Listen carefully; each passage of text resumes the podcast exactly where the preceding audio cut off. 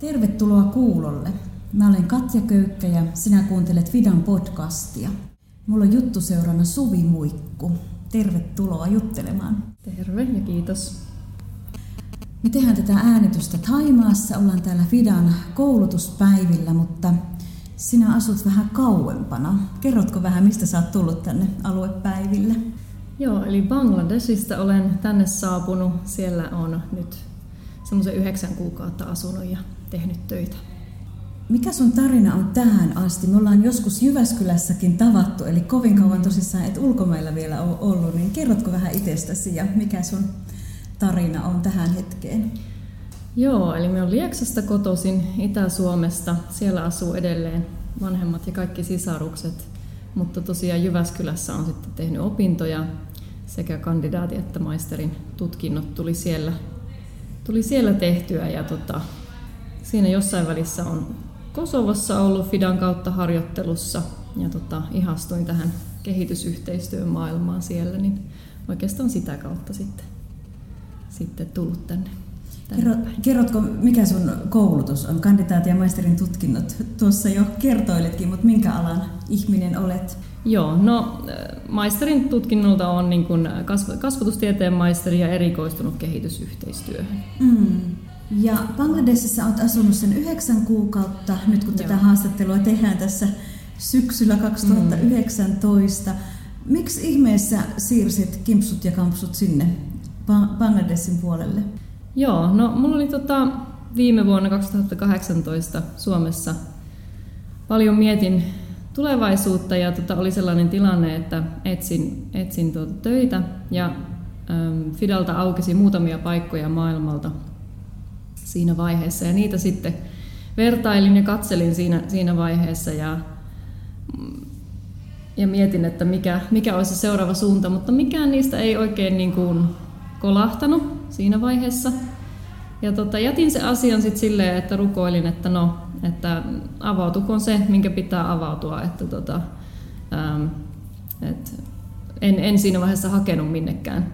Sitten siitä meni muutamia kuukausia eteenpäin, niin ähm, yksi niistä paikoista avautui uudelleen, että sinne ei löydetty ketään, ja, ja se oli just tämä Bangladesin hmm. maaohjelmakoordinaattorin paikka. Niin tota, sitten kun siinä vaiheessa tutustuin Bangladesiin ja tutustuin projektiin, niin tota, sitten se kolahti ihan kunnolla, että, että tämähän on just niin kuin minun, hmm. minun paikka. Niin tota, sitten hain, hain ja sain paikan. Ja toimitut Bangladesissa Fidan maakoordinaattorina. Joo, Oliko se kyllä. oikea titteli? Kyllä, joo. Mitä se tarkoittaa suomeksi? Mitä tekee maakoordinaattori Bangladesin tyyppisessä maassa? No tuota, maakoordinaattori siellä Pitkälti Bangladesissa se on sitä kumppanuussuhteen hoitamista, eli tehdään työtä Bangladesh Assemblies of God seurakunnan kanssa ja heidän ikään kuin tämmöisen kehitysyhteistyöjaoston kanssa, mm. osaston kanssa, tämmöisen kuin Ashirbadin kanssa. Ja tota, hoidetaan sitä kumppanuussuhdetta ja tehdään yhdessä, yhdessä siellä kehitysyhteistyötä. Paljon on sitä ähm, projekti, projekti- ja taloushallintoa ja verkostoitumistyötä ja mm. kenttämatkoja ja, ja tuota, sen, sen semmoista. Paljon kuuluu siihen samaan pakettiin. Aivan. Vielä jos kurkkaat omaa menneisyyttä taaksepäin, niin onko sulla ollut aina haaveena olla joskus ulkomailla töissä vai tuliko tämä jotenkin niiden opintojen myötä sitten ajankohtaiseksi? Mulla on ollut yllättävän pitkään tämä, että ihan muistan niin kuin, ää, teini-iästä että mulla oli aina vähän se, että ulkomaille, ulkomaille. Mm. Ja tota, tulen suht vähävaraisesta perheestä, että ei ollut niinku varaa, varaa semmoisiin ulkomaanmatkoihin ja lomiin ja tota, harvoin, harvoin pääsi sitten minnekään. Että, et muistan semmoisia ensimmäisiä ihan koulun kautta pääsi käymään Italiassa joskus, mm. joskus lukioaika ja se oli tosi iso juttu silloin. Et, et se, on, se on kyllä, muistan, että se on sieltä asti ollut niinku kytenyt jotenkin tuolla, että, että joko vaihto-oppilaaksi tai jonnekin, mm. jonnekin että niin on halunnut nähdä, nähdä muita maita. Että kyllä se on niin kuin jostain sieltä lapsuudesta kumpuaa. Joo. Minkälainen maa Bangladesh on? Jotenkin kun itse mietin sitä mielikuvaa, niin mulle tulee vaan joku tämmöinen tulva mieleen. Että se on ehkä mm. semmoinen median tuottama mielikuva, mutta kerrotko vähän, minkälaista siellä on asua ja elää ja miten siellä ihmiset touhua? Joo.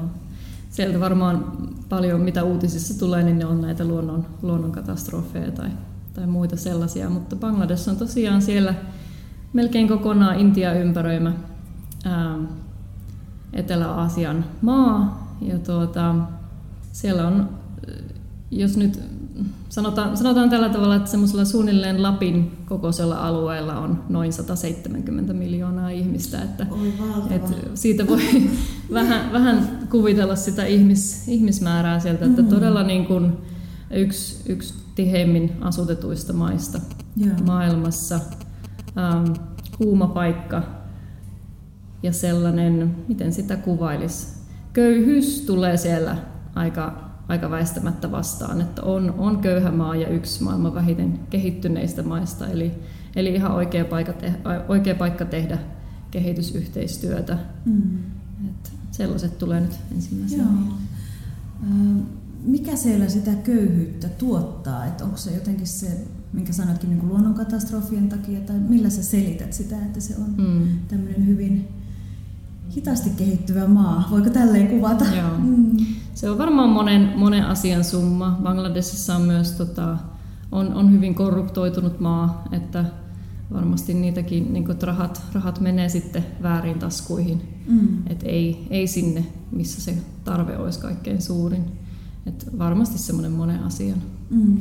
monen asian summa. Aivan. Mites kieli? Mitä kieltä sinä siellä työkielenä käytät? Mitä siellä kansa puhuu? Ähm, kaikkein yleisin kieli on siellä bengaalin kieli, jota itsekin on yrittänyt kovasti opetella, mutta tota, ähm, oikeastaan työssä, työssä enemmänkin englanniksi, että meidän mm. tiimi, tiimi puhuu englantia ja yritetään käydä jokaisella, jokaisella hankealueella, joita meillä on 18 tänä vuonna, niin ainakin kerran vuodessa. Joo. Et sitten siellä harjoitellaan sitä bengaalin, bengaalin kieltä myös. Onko se semmoinen kieli, jota kirjoitetaan myös niin kuin eri, eri kirjaimilla? Eri kirjaimilla, joo. joo kyllä. Aivan, että mm. haastetta riittää. Haastetta riittää, niin. kyllä. Ähm, sanoit, että se on tosi väkirikas maa, eikä yksin siinä mielessä tarvitse mm. siellä olla, mutta miten siellä ulkomaalaisena elämä, miten sinut otetaan siellä vastaan? Minkälaista siellä on ollut olla? Oikeastaan vähän kahta puolta tulee tuossa mieleen, että toisaalta niin kuin se, minkälaista on ollut tiimin kanssa tehdä työtä, on mulla on sellainen kokemus, että mua suojellaan tosi paljon, että, että kun olen ää, perheetön, niin, niin sitten myös soitellaan perää, että onko kaikki hyvin ja onko sulla mm. nyt kaikkea mitä tarvitset ja myös kenttämatkoilla pitkälti ää, mies, mieskollegat kulkee sitten ympärillä sillä tavalla, että, että on ikään kuin tämmöisessä niin kuin, tai, tai semmoisina suojelijoina mm. siinä. Et, kollegoiden puolesta semmoista suojelevaa, mutta tiedän, että Bangladesin historiassa on myös semmoista vihamielisyyttä ulkomaalaisia kohtaan, että se täytyy sitten ottaa huomioon. Mm. Huomioon niin kuin jokapäiväisessä elämässä, että miten, miten käyttäytyy, millaisia vaatteita käyttää, että, käy, mm. että on, elää silleen, niin kuin, että kunnioittain niin kuin, mm.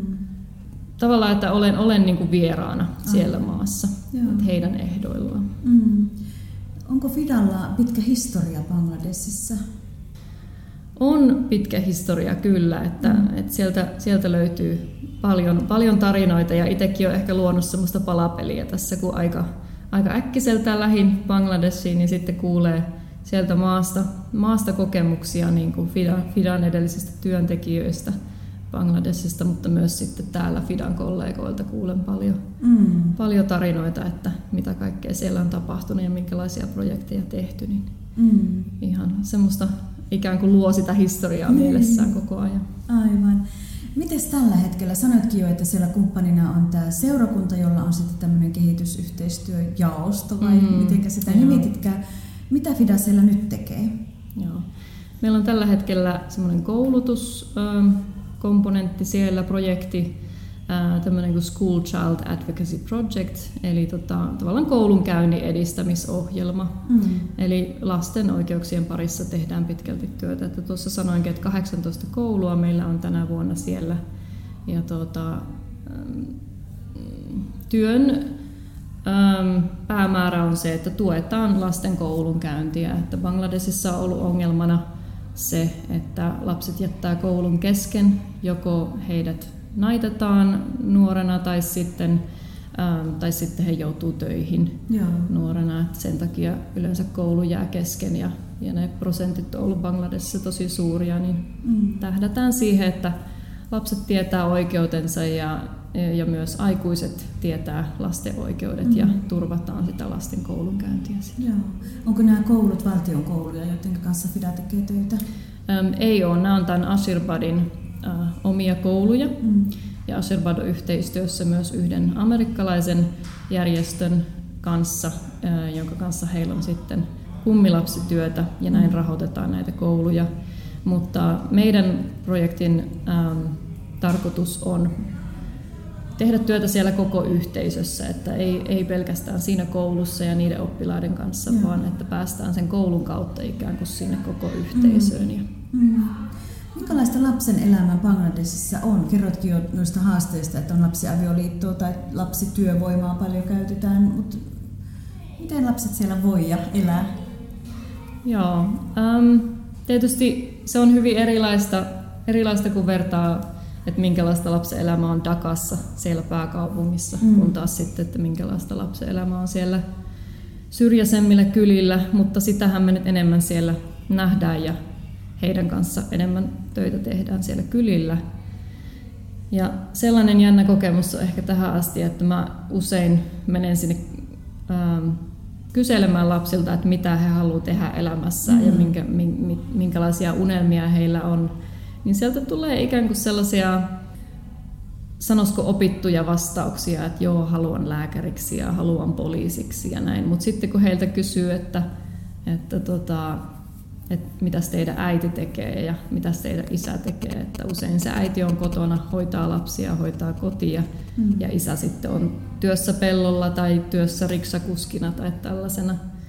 Ja sitten he kuitenkin, kun siinä juttelee, niin he näkee myös sen oman tulevaisuuden siinä. Ja se on se realiteetti mm. näillä kylillä, että, että tota, luultavasti se meneekin niin. Mm. Että tavallaan se, se jotenkin, että, ähm, että mi, heillä on ehkä unelmia, mutta, mutta he ymmärtää taas toisaalta sen, että mm. äh, tai ehkä on sellainen yksipuolinen kuva siitä tulevaisuudesta ja, mm. ja tietysti meidän, meidän unelma olisi, että se voisi olla monipuolisempi se Aivan. kuva siitä tulevaisuudesta. Mm. Mitäs tyttöjen ja poikien erotit? Onko siellä erilainen kohtelu vaikka tytöille kuin pojille tai näetkö semmoista siellä?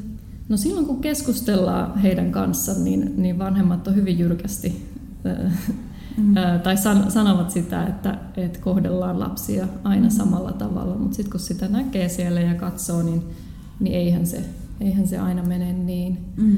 Että mm. Tota, et tytöllä on se oma, oma roolinsa siinä kodinhoidossa erityisesti. Ja sitten usein käy niin, että, että kun isän tulot ei riitä perheen, perheestä huolehtimiseen, niin, niin sitten sen pojan vastuulle tulee mm. se myös, että, että poika joutuu koulusta pois. Että, että tavallaan ne vastuut on, on melko erilaisia, kun katsoo sitä yhteiskuntaa.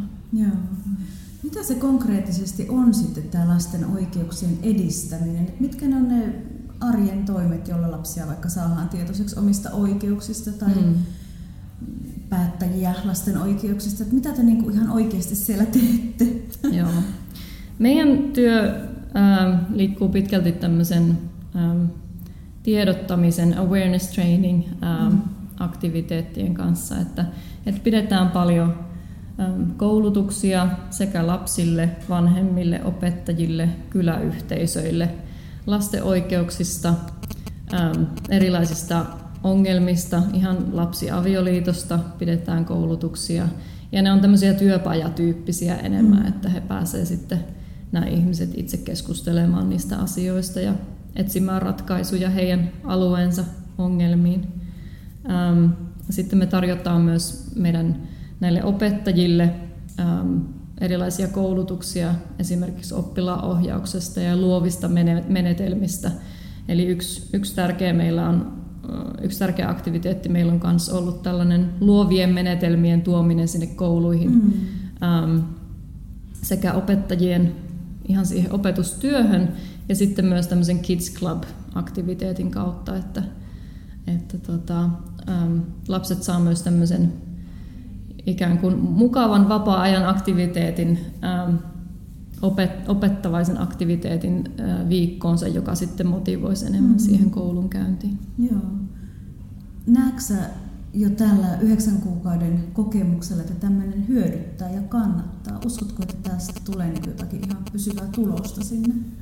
Kyllä mä uskon, että se hyödyttää. Että tosi tosi monen, monesti kuulen sitä, että ihmiset kuulee näistä asioista ensimmäistä kertaa, mm-hmm. vaikka Bangladeskin on nämä ähm, Bangladesin valtio on nämä, nämäkin paperit ja nämä kaikki allekirjoittanut jo pitkiä aikoja sitten, mutta ongelma on se, että ihmiset ei tiedä. Joo. Ja se ajatus lapsuudesta on niin erilainen niillä kylillä, että kaikki, ne, kaikki ihan, ihan esimerkiksi lapsiavioliiton haitat, haitat ja tällaiset, ne tulee aivan uusina asioina heille. Että, että ne motivoi varsinkin ne keskustelut sitten heidän kanssaan, että kun he, kun he kertoo, että he ei ole tienneet mm. ja he, ähm, että ne tulee uutena asiana. Et uskon, uskon, että sillä ei, eihän nämä asiat niin muutu yhdessä päivässä, mm. että siinä, siinä usein menee, menee aikaa, mutta, mutta tota, uskon, että hyödyttää. Joo. Miten sitten tämmöinen, kun mainitsit, että lapsuutta vie vaikka nyt ne lapsiavioliitot tai lasten töissä käyminen, että miten, miten vanhemmat ottaa vastaan tämmöistä tietoa ja sitä toivetta, että lasten pitäisi saada käydä koulussa loppuun, jos siinä on kyse oikeasti perheen tuloista ja rahoista, että mm. mitä he jotenkin saa tilalle sitten. Tuleeko sieltä mm. vihamielistäkin vastinetta, tai miten tämmöisen asian kanssa tehdään töitä? Ei, ei ole kohdattu vihamielisyyttä. Kyllä me kuullaan paljon sitä, että, että se johtuu niin paljon siitä köyhyydestä. Ja yritetään tosiaan tälläkin hetkellä sitten miettiä tämmöisiä tukevia, et, tukevia asioita, että miten, miten me voitaisiin niinku tukea heitä, mm. heitä eteenpäin, niinku, minkälaisia mm, aktiviteetteja tai, tai muita projekteja voitaisiin ottaa tähän rinnalle, että voidaan tukea myös sitä perheen, perheen toimeentuloa ja näin. Mm. Um, mutta itse asiassa enemmän, enemmän he puhuu siitä, enemmän kuin köyhyydestä, niin me kuullaan, kuullaan siitä yhteisön paineesta. Joo. Et tuntuu, että he aina sanoo siitä, että no miksi, miksi pitää ää, 13-vuotias tyttö laittaa naimisiin. No kun ihmiset puhuu, niin. että teillä on iso tyttö kotona. Et paljon enemmän maahaastatteluissa ja näissä kuullut, kuullut tätä, että no kun ihmiset, ihmiset puhuu, yhteisö puhuu mm. ja se tavallaan se paine, paine tulee sieltä ulkoa päin. Mm. Ja, ja he pelkää jotenkin sitä, että 18-vuotias on liian vanha niin. naimisiin. Mm. Miten sitä murratte jotenkin tuommoista estettä? No sitten myös äh, sitä käsitellään sitten näissä työpajoissa, että, että sen takia nämä just nämä haastattelut ja tällaiset on tärkeitä, mm. että me mm. enemmän niin kuin ymmärretään sitä heidän maailmaa ja mistä, mm. ne, mistä ne kumpuaa nämä tällaiset, mm. tällaiset asiat. Aivan. Kerro joku tarina, joku sellainen, joka on tuonut hyvän mielen ja palkinnut sinua siinä Joo. sun työssä. No mä ihan muutamia viikkoja sitten me käytiin tuolla Länsi-Bangladesissa. Meillä on siellä, siellä monta koulua ja aluetta, jossa tehdään töitä ja tota, siellä oli tämmöinen Kiron poika. Ja tota, oli sellainen päivä, että me oltiin yhdellä koululla ja lapset siellä esitti meille sitten tämän Kids Club-aktiviteetin kautta oppimiaan asioita. Ja siellä oli draamaa ja siellä oli tanssia ja musiikkia ja, ja tuota, järjestettiin myös tämmöinen debatti lasten välillä, että he väitteli, väitteli siitä, että että onko vanhemmilla oikeus päättää lastensa koulutuksesta. Ja musta se oli tosi hieno tämmöinen niin. aktiviteetti, jonka hän oli järjestänyt. Mutta tämä Kiron poika oli mun mielestä aivan loistava, koska hän oli sitten ähm, sekä rumpua soittamassa tämän heidän musiikkiesityksen aikana ja sitten oli myös tanssimassa ja sitten hän oli, hän oli myös pää, päähenkilö tässä draamassa, mm. Et tota, mikä ei ehkä pojalle ole sellainen ei, ei todellakaan monia poikia näy tuollaisessa roolissa.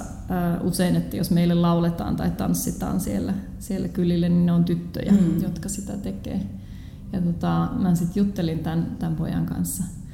Ja tota, ihan mahtava nähdä se, että hän niin pystyy näiden uusien aktiviteettien kautta niin kuin löytämään, ja löytämään sellaisia asioita, joista todella niin kuin nauttii Joo. ja, ja saa, saa tota, itseään ilmasta näiden, mm. näiden asioiden kautta. Niin hän oli tosi semmoinen ää, erityinen tavallaan, sillä kyllä tuli hieno nähdä. Aivan.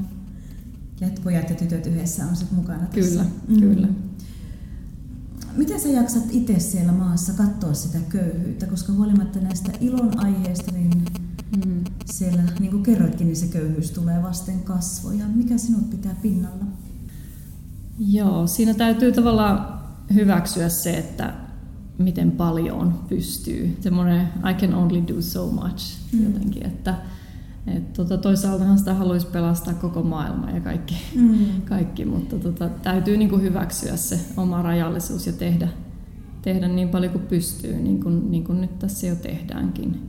Mm. Ja, tota, ähm, ja muistaa se, että meidän, meidän työllä just tähdätään siihen, että, että ei olisi sitä köyhyyttä niin paljon. Kyllä tämäkin niin kuin projekti, projekti niin kuin tähtää siihen, että, että lapset kävis koulunsa loppuun ja oikeasti opiskelisi itselleen ammatin ja, ja näin mm. myös niin kuin sitten sitä köyhyyttä, köyhyysvähentystä näillä alueilla. Mm. Et paljon se on sellaista hetkessä elämistä jotenkin mm. tuolla. Yksi, yksi kokemus, minkä nyt ihan viime, ähm, viime ajoilta muistan, niin tota kävelin, kävelin tuolla Dakassa ja olin menossa kauppaan. Ja tota, ähm, usein siellä tulee sitten näitä ähm, kerjäläisiä vastaan. Ja tota, tietysti kun on, on erinäköinen ja on, on ulkomaalainen, niin sitten ne vielä enemmän kiinnittää huomiota ja saattaa jopa kulkea perässä pitkiäkin matkoja siellä Dakassa. Mm. Ja sitten siellä oli yksi tällainen poika, poika joka tota, kulki mun perässä ja ensin, ensin oli, että jotenkin, jotenkin olin vielä tosi väsynyt sinä päivänä ja tota, melkein, melkein sanoinkin siinä, että no niin, menehän nyt siitä.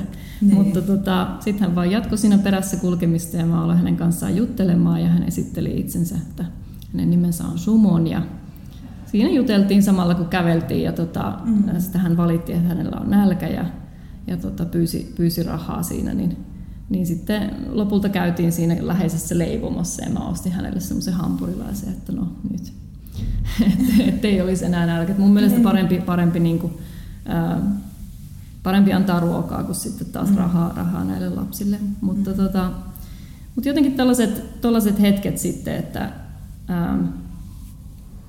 tossakin, niin kuin, että otan, otan sen asenteen, että no, teen sen, mitä, mitä siinä voin, voin mm. tehdä. Mm. Että silläkin tavallaan käsittelee sit sitä, että mm. köyhyyttä. Mm. Minkälainen sinun arki siellä on? Mitä sun päivään kuuluu työn lisäksi? No arkea on jotenkin ollut tosi vähän, vähän tämän vuoden aikana, että niin, niin paljon, niin paljon on niitä kenttämatkoja ja niin paljon on tätä matkustelua, että, että arki on oikeastaan jäänyt vähemmälle, mutta, mutta tota, Dakassa on tavallista, että meillä on autokuski siellä, eli tota, autokuskin kyydissä liikun siellä paljon ja liikun mm. toimistolle auton kyydissä. Ja, tota, toimistolla sitten meidän tiimin kanssa, meillä on kaksi, kaksi bangladesilaista miestä siinä meidän tiimissä ja sitten on yksi nainen, nainen joka on sitten siellä Länsi-Bangladesin siellä kylillä mm. töissä meillä. Mutta tota, tosiaan näiden kahden, kahden mieskollegan kanssa sitten tehdään siellä toimistolla töitä. Joo. Et tota, se on oikeastaan mikä, et sitten, sitten kun satun olemaan Dakassa, niin, mm. niin, niin se on sitä arkipäivää. Mm. Pystyykö siellä harrastamaan tai vaikka menemään jonnekin liikkumaan tai elokuviin? Tämmöistä? Pystyy kyllä. Että asun, asun sellaisella alueella, että on vähän, vähän turvallisempi liikkua, niin Joo. sitten pystyy käymään puistossa, mm. puistossa ja salilla ja vähän, vähän liikkumaan, ettei tule ihan mökkihöpöräksi niin. siellä. Aivan. Miten laaja siellä on tuota, ulkomaalaisten yhteisö tai oletko semmoisessa mukana? Olen tavannut muita, muita suomalaisia siellä, että olisiko semmoinen kymmenkunta, 15 suunnilleen ää, suomalaisia, joita on siellä tavannut. Ja tota, jonkun verran, että Dakassa on paljon tämmöisiä klubeja, mm. joissa sitten käy, käy ulkomaalaisia paljon, että siellä, siellä on tavannut ja ystävystynyt joidenkin kanssa. Joo.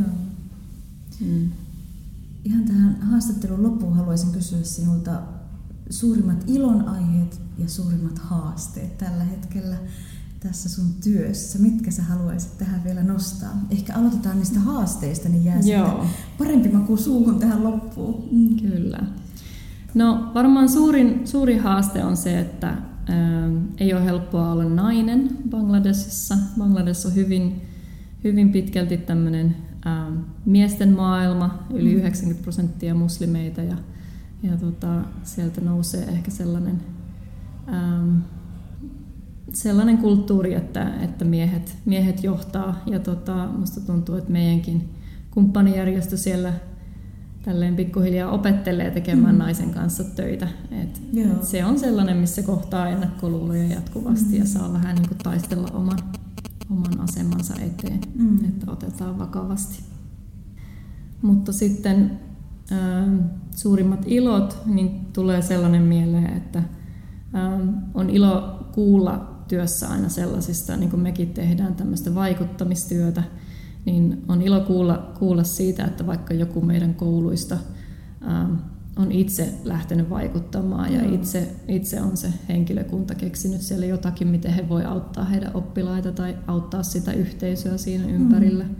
Et esimerkiksi yhdessä koulussa niin tota, ne oli, ähm, siellä oli ollut ongelmana näille vitosluokkalaisille bangladesilaiset bangladesilaiset vitosluokkalaiset käy sellaisen tärkeän kokeen vitosluokan lopussa. Mm.